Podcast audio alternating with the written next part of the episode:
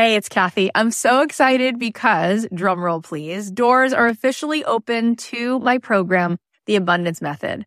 I have been wanting to put this program out in the world for two and a half years. I've been working on it behind the scenes, and this is my signature program. This is the program that is going to teach you the method, the framework for how to become a master manifester in your life. Why is that? Because everything is vibration. We live in a world that is atomic. That means the world is made of atoms, which is energy. 99.9% of every atom is energy and less than 1% particle. So in order for us to manifest in our life, we need to become the highest vibe possible and to sustain that.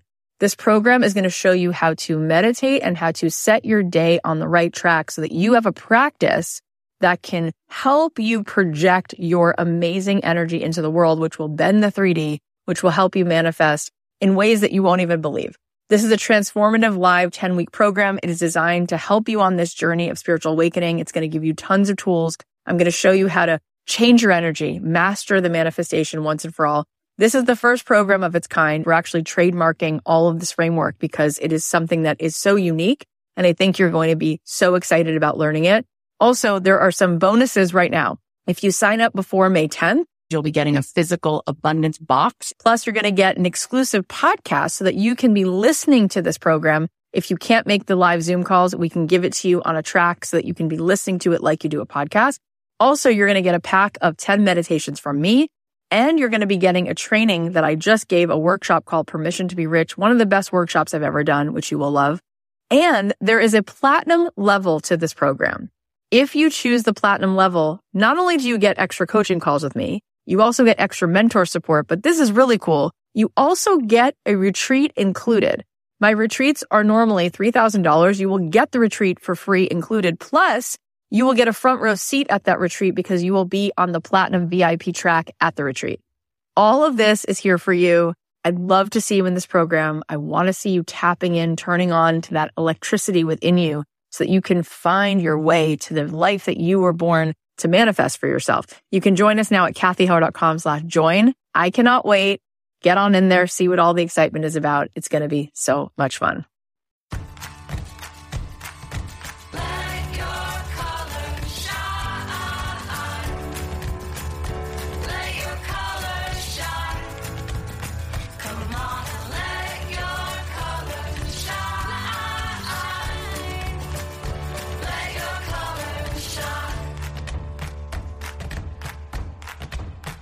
Hey guys, it's Kathy Heller. Welcome back to another episode of Don't Keep Your Day Job. So last night was the first night of Passover and this coming Sunday is Easter. And I know that it's so not ideal, right? It's like we're used to having these holidays with family and friends and it feels so off to just be so separated from the people that we love in these moments. And I'm just sending everybody a hug. I totally understand uh, what that feels like. Our Seder was not the same last last night. And um, I did just want to share a couple things about the meaning of Passover because I felt like it's so apropos for what we're all going through right now. So what is it about? What are we what are we celebrating? What are we honoring? What are we doing? Let me tell you. So freedom, right? So what does it mean to be free? So here's what we learn. We learn that we think that we're free. Like, thank God a lot of us live in, in free societies. Thank God for that. I cry on the 4th of July because I'm so grateful because I know what it means that my grandparents and great grandparents and great grandparents lived in places where they weren't free. Um, so I love this country and I love that we're free. But what does freedom really mean? It's not just about being free that you can vote, thank God, or that you can drive a car or whatever else. What do you really want to be free from? Like, what's really still holding you back? What are you a slave to? And what we don't realize is sometimes we're a slave to being so busy, or we're a slave to money, or we're a slave to our anger, or we're a slave to our ego. Ugh. And so Passover is about sort of like releasing ourselves from that bondage of like, what is our, what is our personal Egypt? What is our personal thing that's like holding us down. And I think what's really interesting is that for me personally, I can only speak for myself. I am having a dualistic experience right now. Like part of this quarantine is so hard and I have moments where I just feel like crying. And part of this quarantine feels like a gift because I feel like I was praying on some level to, to release from the constant cycle of busyness and to have presence and stillness. And my family and I are doing things that feel more grounded. I feel like I'm spending quality time like in nature and I feel like I'm cooking and cleaning, which I am. And there's something about it that, in a way, feels liberating that I've been liberated from this hamster wheel. Sometimes we're chasing things and we're like, what, what game am I even playing? Is this even a race I want to win? What are we doing? So, it's an interesting thing to ask yourself like what do i really want to be liberated from and what in this moment what today do i want to be liberated from what is, is there anything i'm a slave to that's not serving me is am I reacting constantly in this angry way? Am I constantly looking for evidence that somebody's out to get me or my husband doesn't love me? Or am I constantly a slave to achievement and I have to achieve something? Like that's the juice. That's what's, that's what it's about. Because we didn't release from bondage. We didn't try to get out from being under Pharaoh's like arm just so we could become a slave to money or a slave to whatever else, right? This is the epicness and what's so cool about the seasons is that there's a time that's always the same time, meaning this thing, right, which is the Exodus from Egypt, which really happened. This is history. This happened in this time. So the time, the stars, the astrology, whatever's going on in this month, in this energy of spring, it's the same time. So time is not linear, it's cyclical, which means that energy is present right now, which means, yes, you can always release yourself from bondage at any time of the year, but there's like a more potent energy of that right now. You see it. You see things being reborn. You see people doing purging and spring cleaning. There's an energy to that now. Just like in the winter, there's like a more, we go inside, we're, we're cold. We want to, there's a darkness, right? And, and then in the summer, there's like a lot of bright light. So that's what Passover is. And I also want to say one more thing about Passover. So we eat matzah on Passover. Everybody knows that. It's like this really thin cracker. And it's like, why the heck do we eat that? What's the symbolism of it? Obviously, there's a reason. The reason we eat matzah is because matzah is just unleavened dough, right? It's like it's bread that just didn't take that extra 18 minutes to rise. We took it out before it had the time to rise. So what is it symbolizing? Well, when bread is risen, it, when it's leavened bread, it's filled with what? Hot air. It's filled with hot air. So the idea is that what we want to come back to on Passover is our soul, our self without the hot air, without the ego, just ourself. Isn't that awesome? So it's about releasing from the ego, releasing from all the stuff that's like, I'm a person who needs this validation. I'm this age and I'm this, this, and I live on this zip code, which makes me have this status. All that garbage that has nothing to do with your essential soul and your essential light in the world. It's done. It's not about that. It's about the essence. It's about what really is the essence. Also, one more Passover teaching for you is that when they knew they needed to leave Egypt, they were scared because they knew that. And sometimes the suffering we know, the enemy we know is less scary than what could be out there. Like, is there a freedom? Is there a promised land? Maybe I'll just stay here because I know this. I know what this is like, at least to be in slavery. So sometimes we attach to our suffering, we attach to our slavery because the fear of the unknown or the expansiveness of unleashing from this thing is so scary. So what we understand is that the reason that they couldn't wait is because here's a really good teaching. When you know you have to do something, do it. Don't overthink it. And so just go because if you overthink it and you sit there, you're going to go, Moses, I'm going to follow this dude into the desert. No way I'm not going in there. There's no water. Forget it but that initial clarity was there. And so they were like, I'm just going. I'm not overthinking this because if I overthink of this, I'm not going to go. And do you know what the truth is? Remember, this is history. 80% of the Jewish people stayed in Egypt and died. Only 20% left. Isn't that amazing? That's crazy. So when you know that you need to do something, if you hesitate, the fear is going to overwhelm you you gotta just do it sometimes. You gotta just go. And then one last teaching. What what happened? The story goes that there was like there were between a rock and a hard place, right? There's like Pharaoh's armies coming after them, the water's in front of them, and they just head towards the water. And this one guy like walks in. His name was Nachshon, and he walks in and he keeps walking, and everyone's looking at him like, is he going to drown himself? What's he doing? And as soon as he gets like all the way above the water over his head, boom, the sea splits. Now, whether you believe that that happened or it didn't happen, that metaphor is awesome because what it's saying, that story is teaching you that like you go all in, you do your part, and that's boom, the magic meets you there. And I think for so many of us, we've seen that in our own life, literally, where like you take a step and you're scared, and then something happens. The synchronicity is just like unbelievable but only because you had the courage to open up the gates and you opened the gates because you burned the boats. You know, Tony Robbins always says, if you want to take the island, what do you do? You got to burn the boats. Then you take that island, right? So it's kind of like you go all in, boom, floodgates open.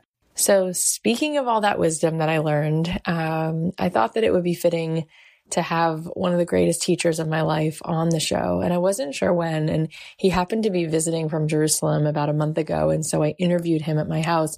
And it wasn't yet the coronavirus pandemic. This was like the beginning of February. So right before that. But I think the conversation that we had is so filled with meaning. And here we are in this week between Passover and Easter. And I felt like maybe I can just share him with all of you.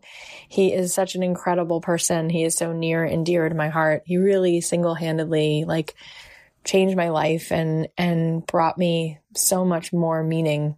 His name is Rabbi David Aaron. He is a incredible author, a visionary, and a master speaker. He has written incredible books that have reached hundreds of thousands of people worldwide. He has spent decades exploring life's biggest, most challenging questions, and we're going to get into some of that during this episode. I'm not exaggerating when I tell you that I honestly don't know where I would be without him. I think especially now in this time, people are asking like, why is there so much pain? And what am I supposed to do with all of it? And how can there be any meaning in the world when things like this seem so, so tragic? And I felt like this would just be a really productive conversation. So whether you believe in God or the universe or whatever it is, I just think you're going to find this conversation really powerful. He's such a gifted teacher. Uh, Larry King actually once did an interview and it was Rabbi Aaron, Deepak Chopra, Marianne Williamson, and Billy Graham's son. And uh, I think he just has so much to bring to the world in terms of wisdom. So without further ado, please welcome the incredibly kind, so, so wise Rabbi David Aaron. This is such a treat. I don't think I'm overstating it by saying, like, you gave me permission to be myself, to know that I was needed. So, anyway, it feels incredibly special that you're here. Oh, thank you. Wow. what a kind introduction. So, we're going to talk about some of the things that you hold closest to your heart that you walk around sharing so generously. Uh, but before we do, I thought it would be interesting to share your journey. So, can you tell us a little bit about how you got to be you? Wow. Well, I, I, actually I didn't wake up and want to write books. I woke up to my mother screaming in the middle of the night. When I was uh, younger, uh, my mother's a survivor of the Holocaust, and uh, one night I woke up to her screaming. And my mother was the kind of survivor that never spoke about the Holocaust. I just knew something horrible, horrible, horrible happened to my mother and my grandparents were murdered. I, I knew that. I didn't know anything more about that. And so one night I woke up, my mother was screaming, and I was sure she was having a nightmare of the concentration camp. And that night I was bombarded with questions Is there a God? And if there's a God, is he good? And if he's good, why is the world so bad? And uh, I was set up to be a philosopher at a very young age, asking these big questions. I had nobody to go ask these questions to. I couldn't ask my mother because she didn't want to talk about this. I couldn't talk to my father. I, I nobody to talk to anybody about these questions. So basically, what I did is I spent many of my years running away from my questions, which was really running away from myself. And you know, you can run, but you can't hide because where you run, there you are. And um, And then uh, I actually met somebody who um, started giving me answers, and I I was like it blew me away. So that was the beginning of my journey. I if I had to describe myself in a couple words, I would say I'm a son of a survivor. Everything I do is coming from that pain, and I would say a huge amount of my life, probably all of my life, is just about if in any way I can help people live with less pain and hopefully with more joy. But I'm extremely feeling pain in the world and just so much in my mother's eyes. And so uh, that's even why I think I, I like to be funny because I don't remember my mother ever having like a belly laugh. So I maybe I just want to help others laugh the laugh that I didn't see so much my mother have. So I, I just so many people are in pain, so many people are wounded, and there's so much so much brokenness. If I can in any way contribute to helping people feel more whole and feel more happy and feel more at peace with themselves and more kind towards themselves, then that will be my reward. It's really hard to listen to someone who's just so genuine and so good. You know, the stakes are really high, and most people are just not really present. And you are so present. One of the, th- the things that you told me, which I repeat all the time, you guys listen to the show, you've heard me say it. Well, I said to you, How do you understand my pain? I think we had known each other for two days at that point. And I said, Well, what am I going to do with all of this? And you said to me that day, I was 21 years old, Kath, it's a gift. And I said, Why? And you said, Because you can't help someone out of a well unless you've been down there. Hmm. It's so powerful. Yes, and it's you. what you just said and what you just shared as you're talking about who you are and what you want to do with every day of your life is like that pain turned into so much purpose. Yeah, I've you know, it's kind of it takes one to know one and I believe it takes one to help one. And if you can feel another person's pain by accessing your own experience of that pain too in your own way. You're able to help people. That's why i think in, in a funny way that's sometimes the greatest gift that you know that the challenges that we've gone through in our lives is training us to be able to help others in those same challenges.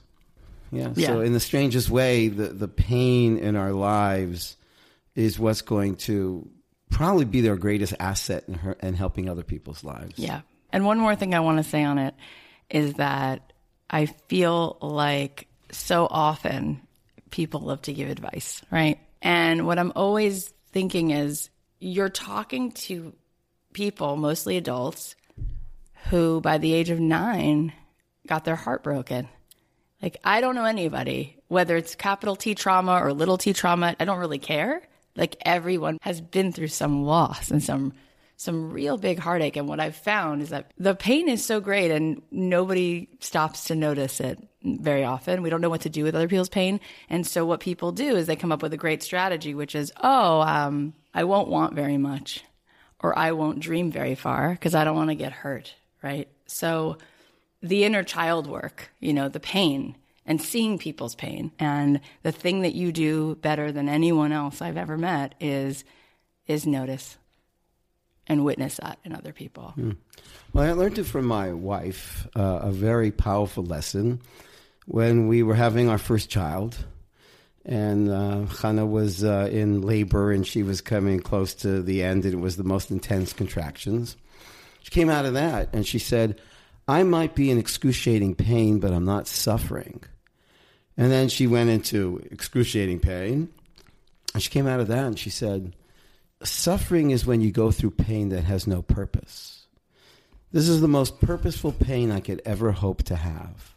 And she taught me such an incredible lesson, which to me, if a woman could say that at that moment, that's like revelation. That pain without purpose is suffering, but pain with purpose is power. And that's what I try to help people do. Find the power in your pain by giving it purpose. Mm-hmm. You've learned something through that pain. You've you've developed empathy because you know what it means to be hurting. Mm-hmm. and therefore you can hear other people hurting. Mm-hmm. And even if you can't offer any advice, but just hear them Mm-hmm. hurting, Yeah. they'll hurt a lot less. Yeah. It's so powerful. In fact, one of your other students says all the time, which I love, but he says the opposite of depression is not happiness, it's purpose. Hmm. So good. Wow. I actually say a little different. Okay. What do you say? I say the opposite of d- depression is not happiness, it's sadness. And that the reason why people are depressed is they haven't given themselves permission to be sad. And you have good reasons to be sad. And you should feel your sadness. And you should acknowledge that your sadness is valid. But when I feel somehow guilty that I'm sad, Yeah. or I feel embarrassed or shame that I'm sad. So what I do is I spend a lot of time running away from it. And then it catches up to you and you become depressed. Yeah. So I, I think a lot of people are depressed because they haven't allowed themselves to be sad. And they want to move from depression to happiness. I don't think it works that way. I think you move from depression to sadness. I'm in pain. I've been disappointed. Things have not worked out according to my dreams. Somebody hurt me, and I'm hurt. And I feel that.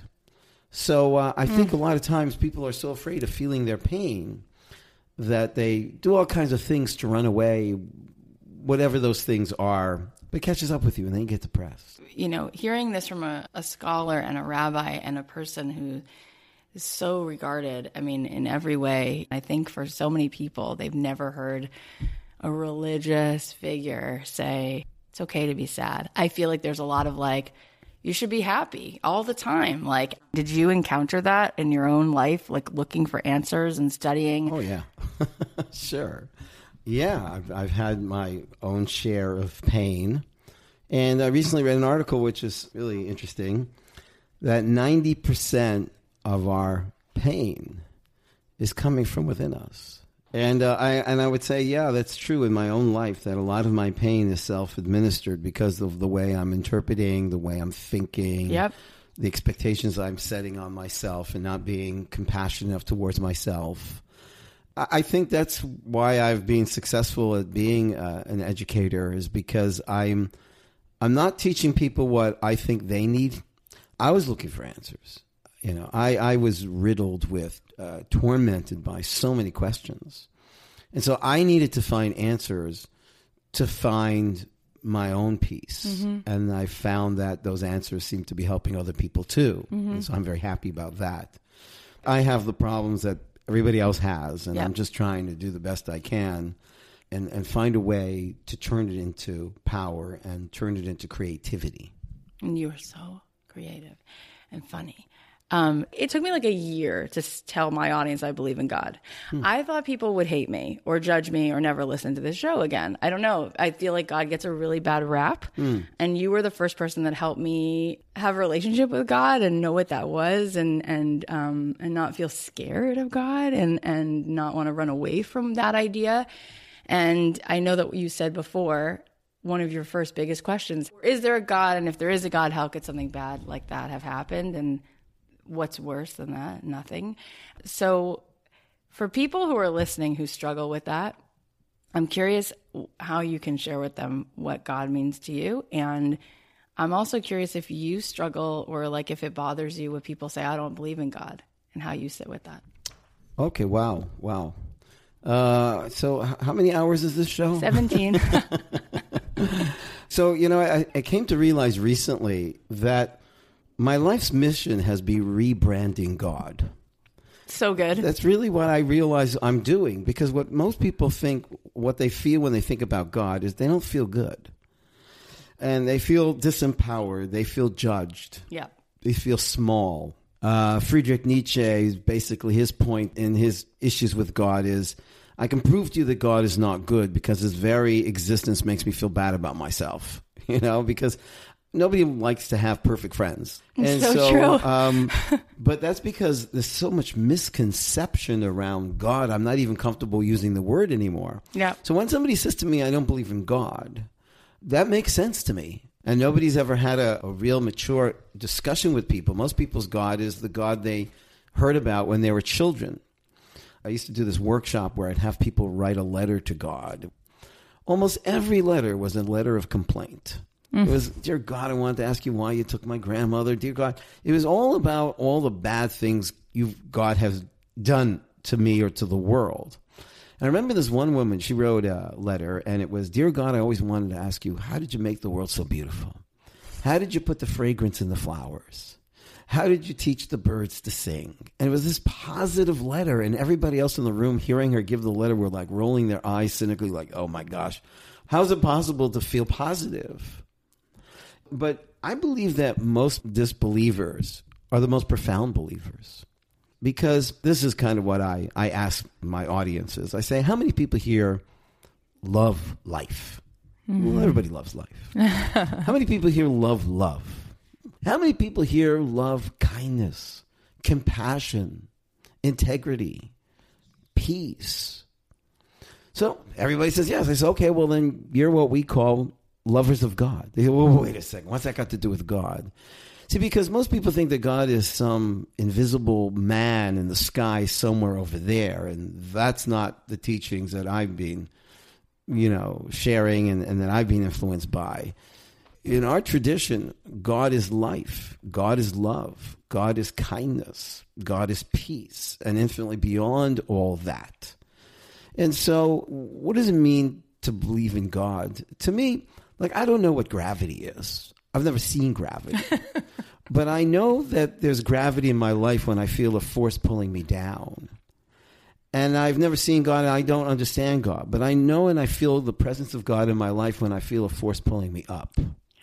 And so, anybody that feels a pull to do more, to be more kind and more compassionate, to find purpose and to find meaning, you're a believer. You're what I call uh, someone who has the indications of a believer. If you really, really, really, really, really believed in a big bang and that this was all an accident, then why do you believe so deeply that you matter and you treat so many other people like they matter? So to me, believing is an act. And it really doesn't matter what you say, you believe or not. What matters is what you do. It's like no one's heard goodness like what you just said. Everyone needs to hear that. Now, the thing is, you said that we know that somehow we matter and we treat other people like they matter. And it's true. But I think we often know that other people matter more than ourselves. And one of the the most profound gifts of my life was when I was first spending time with you. How what completely reset everything for me was believing that I was needed. I don't know that people think that they are. So people need to hear it. They don't quite get it. And and one of the things that you say that I quoted in my book is that we're all a masterpiece. We're a piece of the master and that God needs us. Can you tell me why that's true? How do I know that I'm needed? Okay, so uh, I'm going to throw out a very deep idea. You know, people have asked me, well, how do you know God is good if the world is so bad? That's a really good question. That's the question. Well, the truth is that God is not good. Good is God. When we say God, we're talking about the personification of all good. That's what we mean when we say God. When we talk to God, we're talking to good. And and when we serve God, that means to serve good, not serve some ego in heaven. It's to serve good and to bring more good to the world. That's what it means to serve God because God is the personification of all good.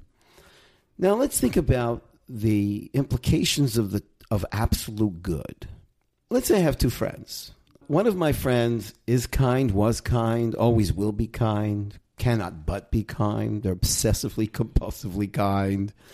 But I have another friend that kindness isn't coming natural, and he, he has a number of challenges, and he knows it's right to be kind. So even though it's a challenge, he's going to choose to be kind. So, what do we intuit? What would be a greater manifestation or a richer manifestation of kindness? A kindness that is done purely by nature, or a kindness that ex- is expressed through my choice? Mm. I think we'd all intuit that when a person demonstrates kindness as an act of choice, That's a very rich kind of kindness. So let's go back to God being absolute good. Is the absolute good missing the possibility of expressing a kindness born of choice? And the answer is well, if you say that the absolute good is missing that possibility, then the absolute good wouldn't be absolutely good. Well, so that's who we are. Because in our teachings, you are a part of God. You are a part of absolute good. What part of absolute good are you? You're the part that can choose good, even when you don't feel like it. To choose love, even when you don't feel like it. Yeah. And therefore, what does it mean that I'm needed by God?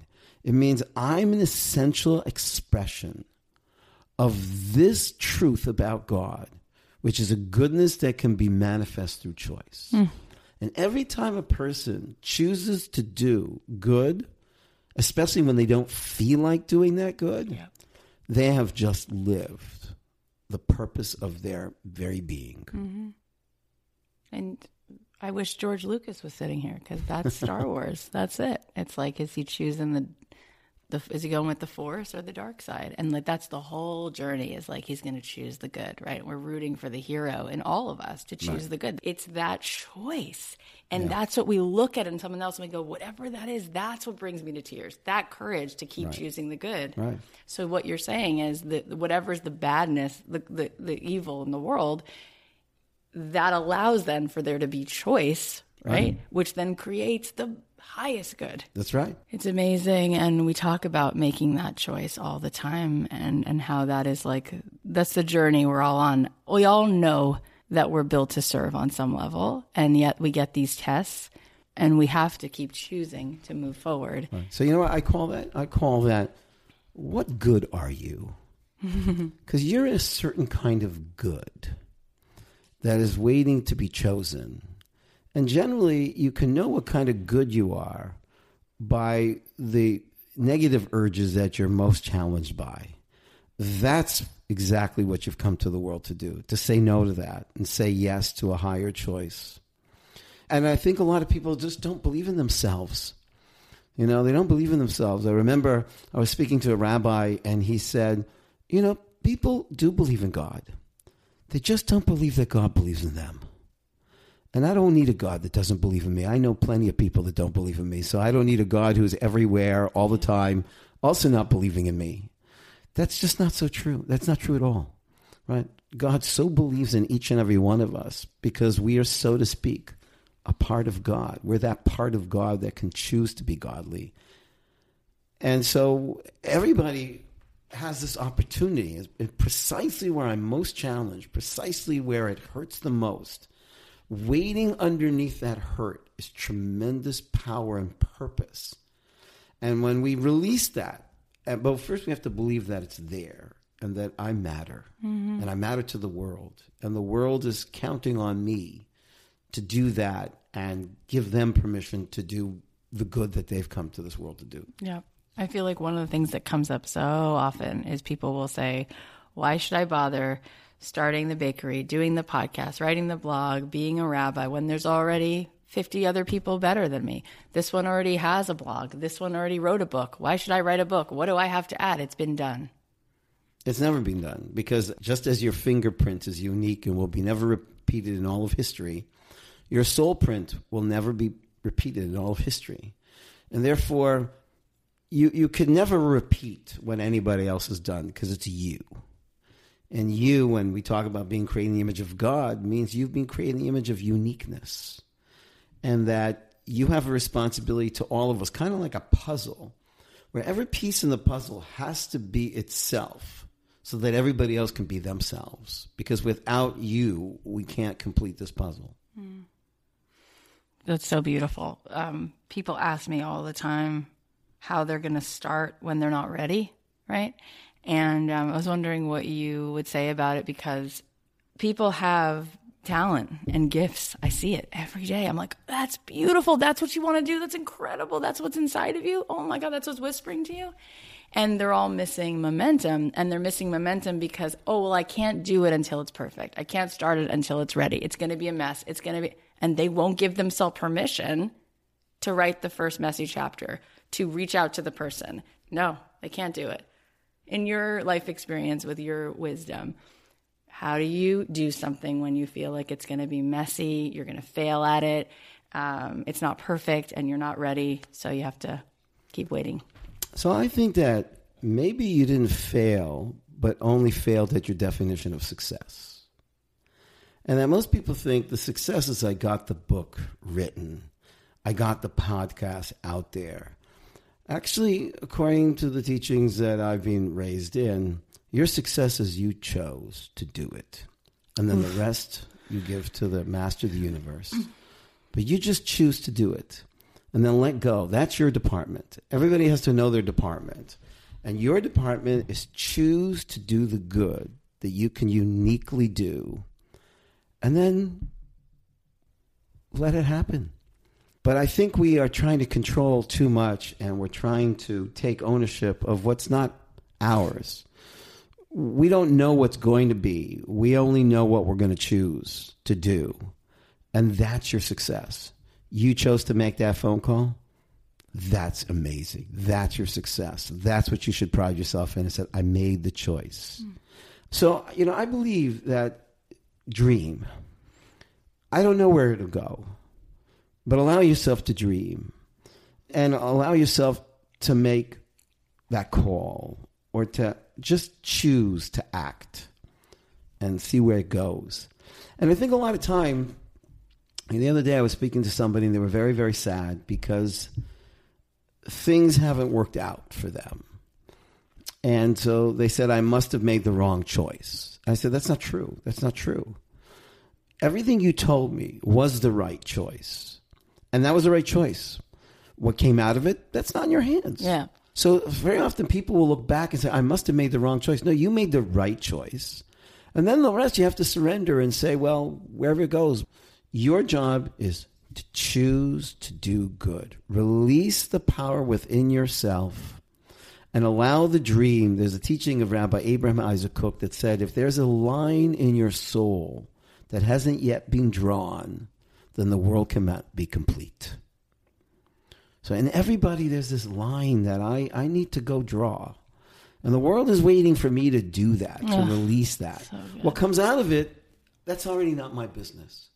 I made the choice. Mm. You're a gift. The thing is that one of the biggest things we found in this doing this podcast is that everyone's teaching people on their shows how to build a business, how to be successful.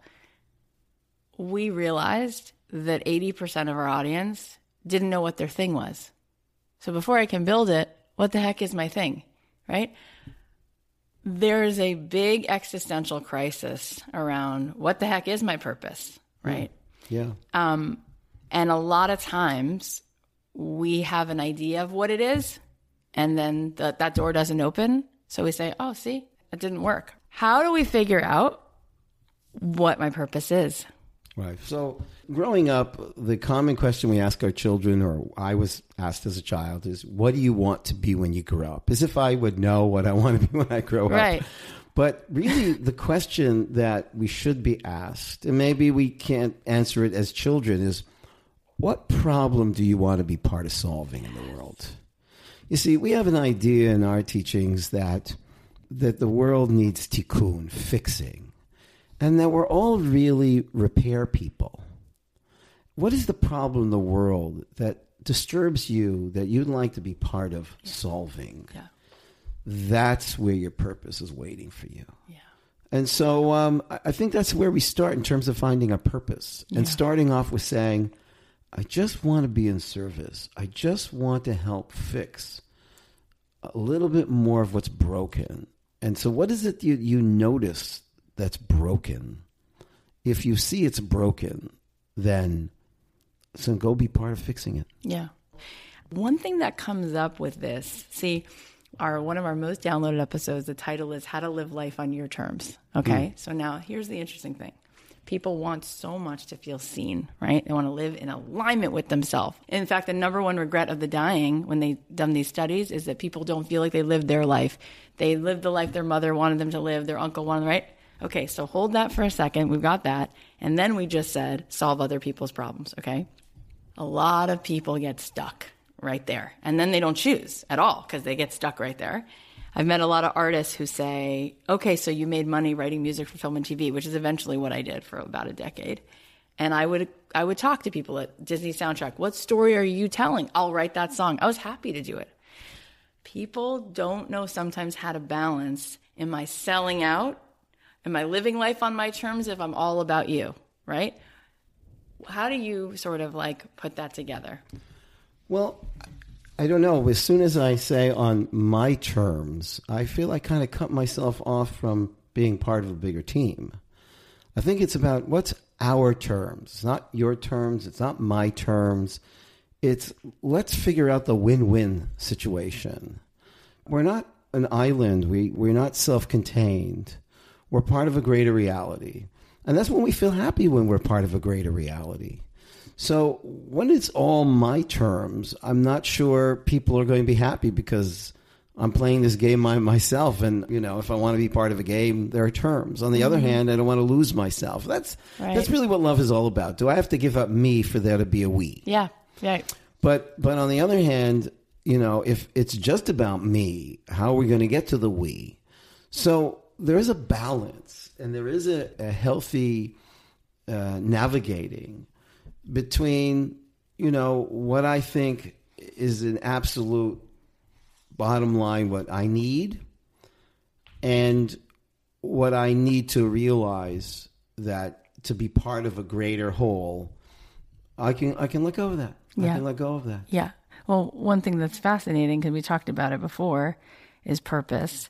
And the studies that they've done now, we had this woman on, Emily Esfahani Smith, and she's done all this research. She has a great TED talk called Why Happiness is Overrated. Mm. And she has evidence to show that what really lights people up is contribution. Yes. So really, the what's in it for me is that. That's really what you want. Like right. living life on your terms is how much can you contribute? That's going to make you feel as big as you could possibly right. be. I know for myself, as soon as I started the show, right, which is I'm just shining a light on other people, helping other people, hopefully, who are listening right now to feel empowered, to move forward. I've never felt more seen. But my question every day is how can I be of use, right? What do you think about that? Well, you know, I, I heard it put very well. You know, you're at a construction site and you don't know what you're doing there. Someone hands you a bag.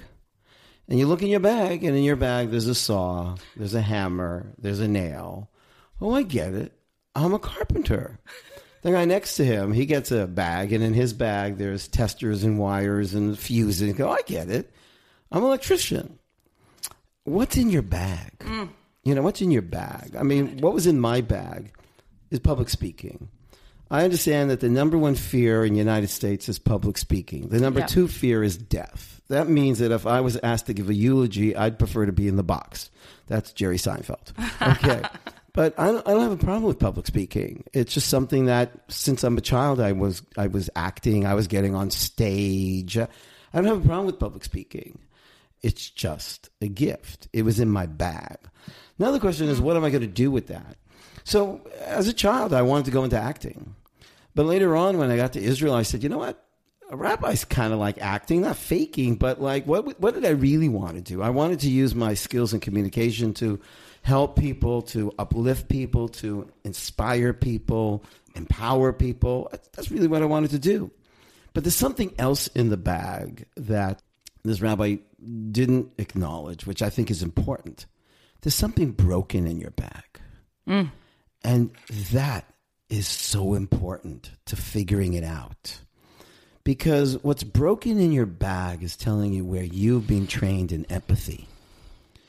And so I, I recently met a woman uh, in Sfat, actually, this Shabbat. And she, for so, so many years, she had a very abusive childhood. She was very abused as a child. And she became a child psychologist. Yeah. And she said, Only now I realize that had I not gone through that, I could not have helped so many children because I really, really wouldn't have understood what they're going through yeah. because I wasn't there. Yeah. And I look back at and realize that was all a gift mm-hmm. because that's what enabled me to have this uh, capacity to be so helpful. And so I think very often people think that the things that are broken in their bag should be discarded. and it's just trash. No, there's no trash in your life, just treasures. You have to recycle the trash and turn it into treasures. And so I believe that that we've been given strengths, but we've also been given challenges. And those challenges are just as important figuring out what my purpose is as my strengths are. Because just going back to so what is the problem you want to be part of solving? It's generally the problem you yourself have to face. And that's why it takes one to know one. Yeah. And it takes one to help one. Yeah, it's so so I, I love that what's in your bag. It's so beautiful. You know, one thing that comes up for everybody is uh, uh, let's say they figure it out, they just don't feel worthy of of sharing it. That comes up all the time. It's like, you know, I'm actually really impressed with you by the way because you're doing it. You have an email list, you send it out. Like those things have to happen, right? If you build it, they won't come. They don't know that the book is there. You've had to do book promotion, you've had to do all that stuff. And especially for good hearted people, they feel like, oh, I'm doing something wrong if I let the world know or if I raise my hand. See, that's false humility. Okay, that's what I want to talk about. You know, people think that humility means if somebody says, wow, that was a great show, you're supposed to say, oh, no, it isn't. No, that's not. That's actually, that's ego because that means you think you did that show. Mm. But if you know, no, I didn't do this show. I'm just a vehicle for a higher power. I'm a vehicle for God. Yeah. God did this show. Right. I'm I'm like a glove and, and the hand just is moving through me. So real humility is that was a great show and I'm very thankful that I could be in service. And I'm very grateful that I was the vehicle for that. Yeah. And so when people are afraid to put out their work, they think it's humility. It's not humility. It's camouflaging an ego that, well, this is my work and this is. No, no, you have a responsibility to all of us. You've been given something and you're being asked to share it with us. You have a moral obligation to put yourself out there for us because you have something I don't have. Mm. And so I deserve to get a share in that, and you need to share that with me. And so when people put themselves down, they don't realize that's so unkind. What, what right do you have to do that to me? To put yourself down? What right do you have to do that to me? To rob me of the incredible gifts that you've been endowed with to share with everybody else. You have a moral obligation to go out there and do something that only you can do in the way that you can do it. And it doesn't have to be big. I think that's what gets people, you know, it gets in the way. That if it, if it isn't big, it isn't important. Yeah. That's so not true. It's just just do it, Yeah. and then the rest let go. Oh my God. Do you know Daniel Pink? He's the only other person who said that. And I said to him, What do you do about sales? People hate selling. They think sales is like duplicitous and, and just gross and sleazy, snake oil. And he's like, No, uh uh He's like, If you can make a piece of software, if you can make a painting that makes me feel something, I'm sorry. You don't have the right to keep it to yourself. You're morally obligated, right? Exactly. See, this is the thing that you said before early on. You said people carry so much shame. It's false humility, right? It's ego. Oprah, I was at her taping of Super Soul Sunday recently, and she said, Every day at Harpo Studios, I take an elevator from my dressing room down to the stage and just pray that God would give me the words to be a vehicle because I couldn't do it. There's no way I could do it. Right. No way. And the other thing that is part of this that I want to ask you about is money. See, I've learned a lot about this, pulling myself up through spiritual ropes. Money to me, it's very, it's a spiritual dance, all of this stuff, all of it. And people put money on a pedestal, okay? Who am I to have it? I don't want it, all this stuff. We don't feel deserving of it. And I'm curious what your thoughts are around money and having money. Well, if we read what's written on the money, in God we trust, Such a good point. then we'll we'll be okay with it because we, we don't trust the money. We trust God. We realize that the money is a trust from God and said, here's power that you can use to do good. And if you do good with the money, it has value. If you don't do any good with the money, there's no value to it. They say a story about Rothschild, which was a, a huge philanthropist, and he turned to his accountant and said, Bring me the accounting of my assets. So his accountant brought him the accounting of his assets. And he says, What is this? He says, Sir, you asked for your assets. He said, I asked for my assets. I wanted the accounting of my charitable giving this year. He says, Sir, those are not called assets. He said, No, they are. He said, What I have, I could lose. What I gave away is mine mm. forever. Those are my assets. It's so, so, so good. So, you know, if you're here to do good and you've been blessed with the finances to do that, great. That's amazing. But when you hear people whereby the money has blinded them yeah. and has really replaced what true value mm-hmm. is, the value of the money is not having it. The mm-hmm. value of the money is doing what you can yeah. do with it. Yeah. So correct me if I'm wrong because you're such a scholar and I've only learned everything from you. So if you haven't taught it to me, I don't know it. I heard that one of the questions God asks you when you go to heaven is to answer for all the beautiful gifts that he gave you that you didn't take that were available. I think that's one of the most beautiful things I've ever heard.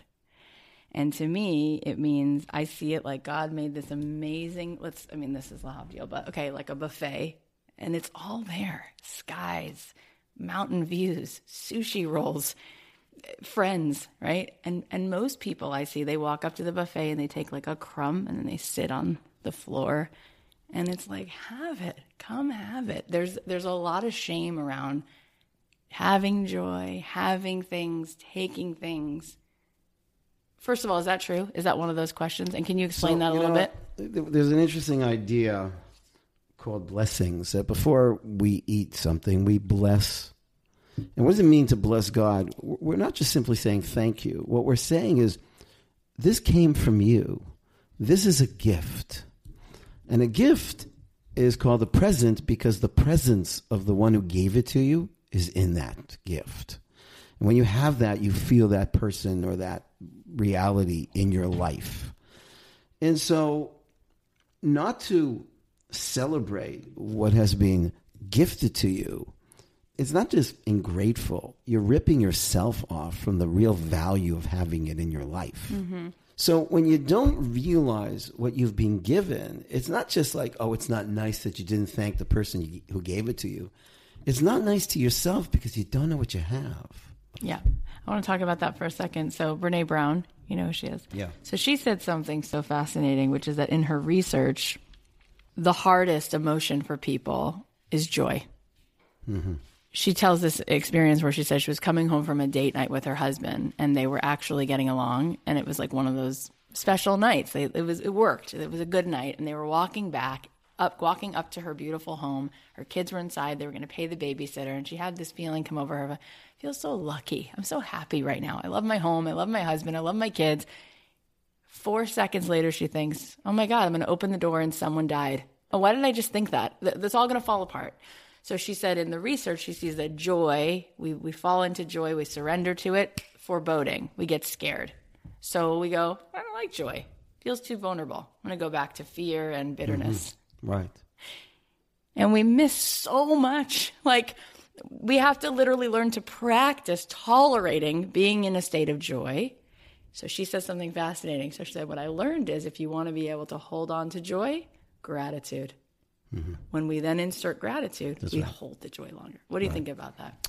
I think we're we're afraid to have joy because we don't believe we deserve it. Yes, that's it. And we've started off with this assumption that you have to deserve it.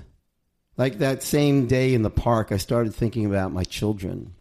I started to think like, what did I deserve to have a child? Like, and then I thought, what could I ever have ever done to say, God, you owe me a child?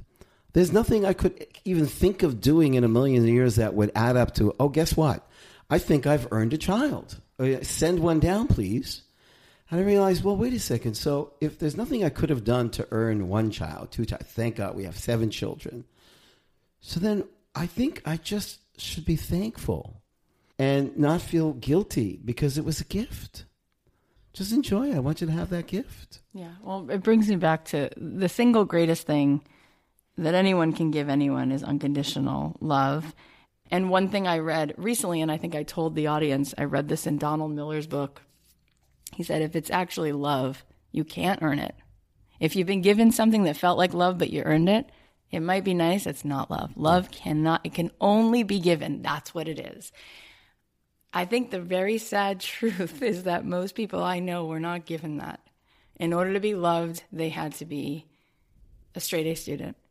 Um, if they did something bad, the parents would withhold love, right? And I think what you teach is no, you're loved. You don't have to earn it. I remember coming to you I did so much soul searching, and at one point I became really religious, and and whatever that means. I don't think I was really religious. I think the, I think I'm the most religious now, and I don't know what that even means, right? I'm not, but I was like quote unquote doing all the things, right, and looked a certain way.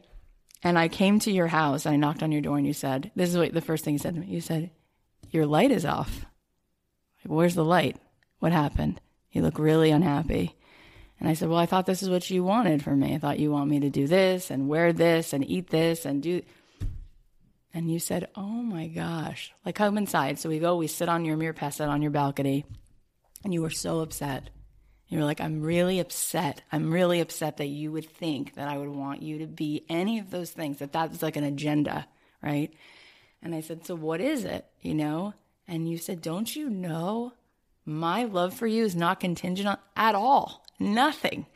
And God's love, and you said the sweetest thing. You said, Kath, if God had a refrigerator, your picture's on it.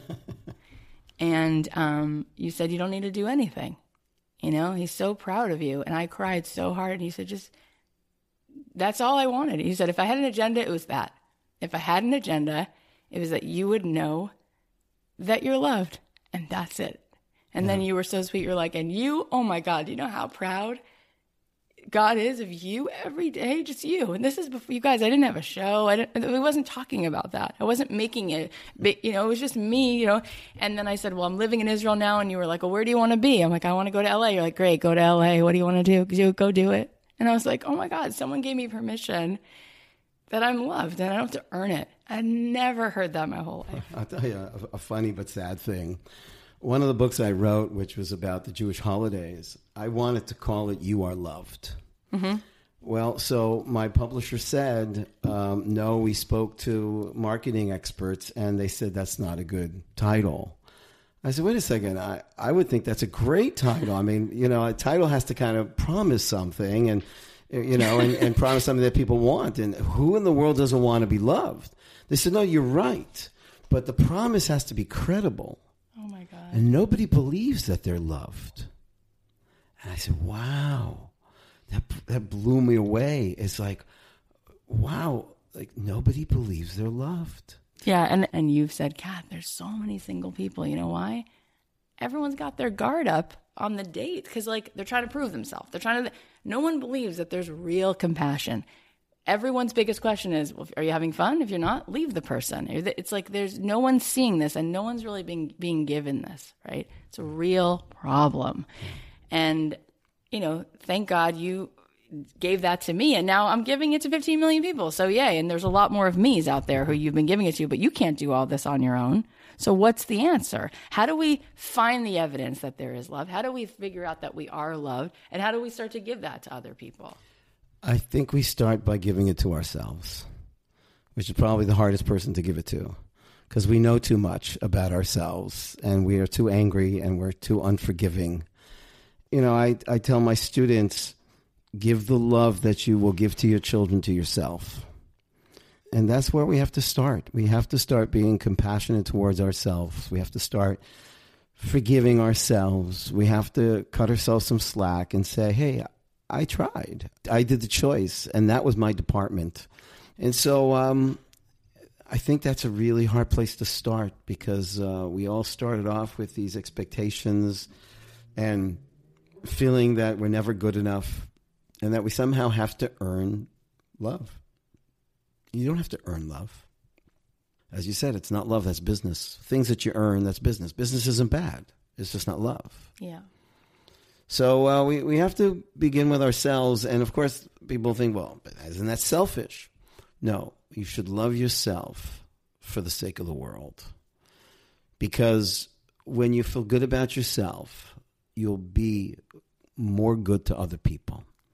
because you'll be in a good space. You know, you'll feel happier. Yeah, that's so beautiful. One thing that I think you also taught me, you were once making the analogy that if you try to walk up the escalator that's going down, mm. you know, you say this? Yeah. So every kid has gone to the mall with their mom and she goes up the up escalator and you say, I'll meet you up there and you go up the down escalator. And you said, but what you realize when you do that is she can just stand there and she's going up. You got to be ahead of it because in a vacuum, it's not just staying in the same place. If you stop, you're not stopping, you're going down.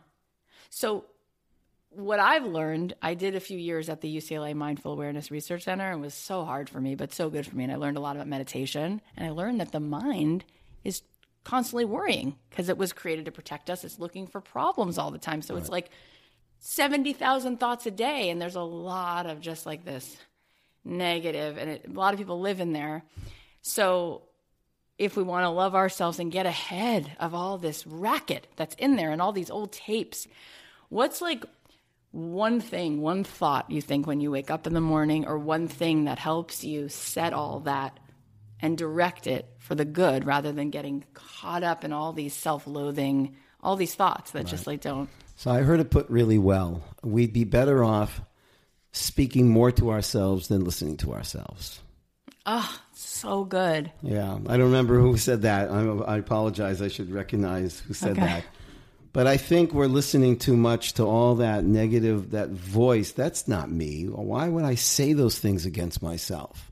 And so we have to start talking to ourselves more and taking, you know, more direct discussion inside. But there's this dialogue going on in my head and it and I'm listening to this all the time and he's saying all these nasty things to me and I say, you know what?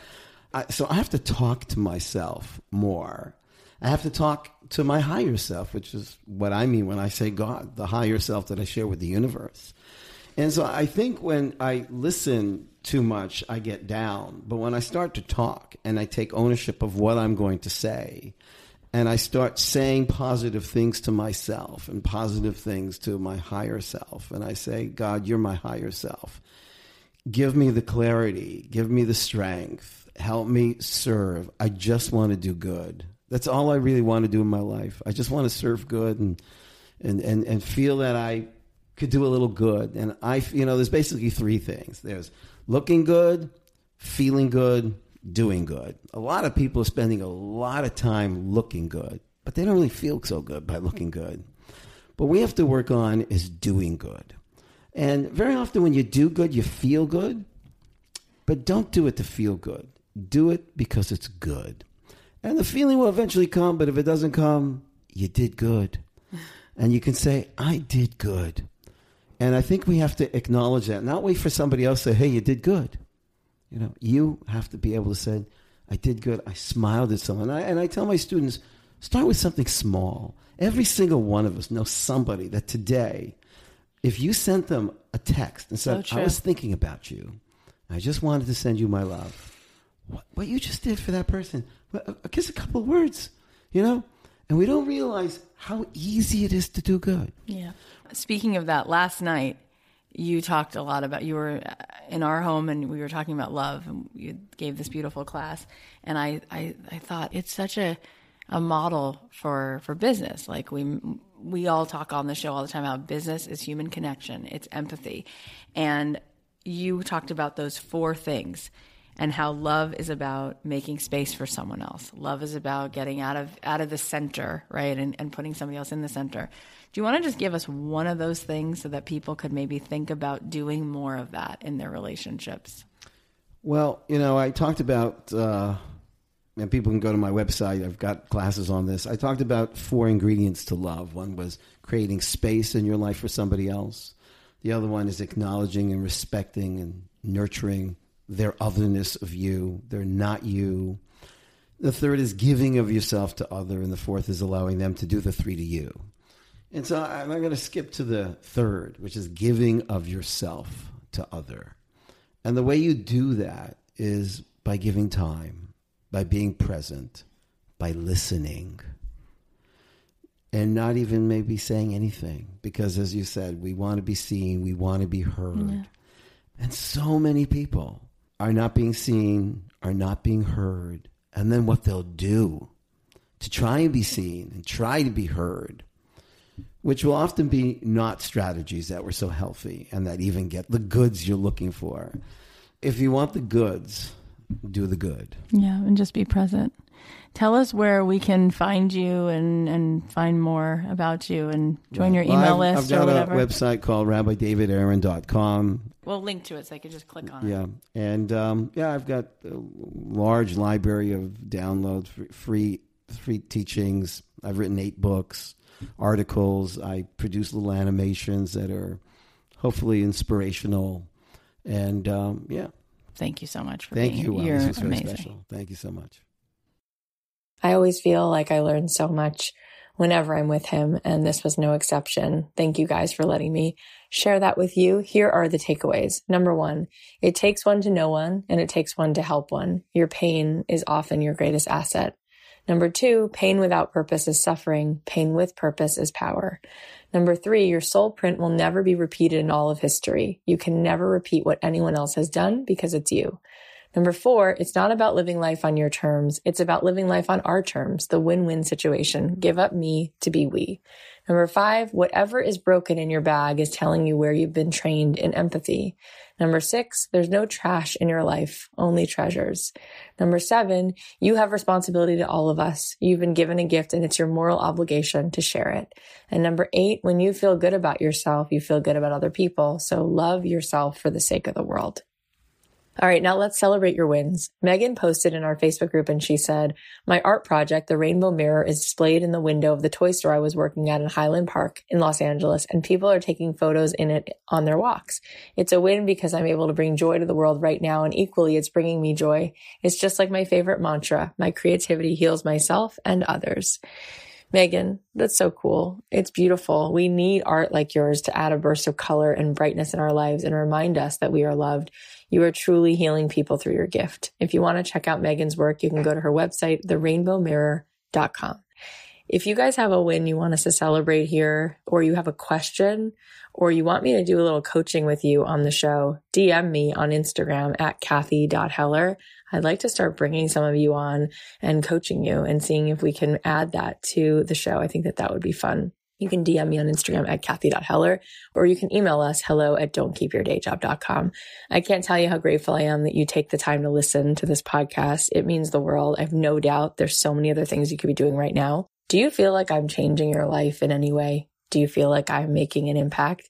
If you do, would you share this show right now? It would mean so much to me if you would tell people to subscribe to the show. And we're going to actually start a campaign where when you go ahead and post about it and you tell people to subscribe, you can let us know. You can send us an email with the subject line subscribers and we will put you in the running. We're going to be then choosing every month uh, once a month a few people who have been helping spread the word and be an ambassador to let people know to subscribe to the show. We're going to be sending you a gift to say thank you. So please share this episode, tag me, post it on Instagram, share it with a friend, share it with someone who you think might really resonate with what we're talking about. Any episode from the podcast. I think that the world might need this kind of inspiration now more than ever.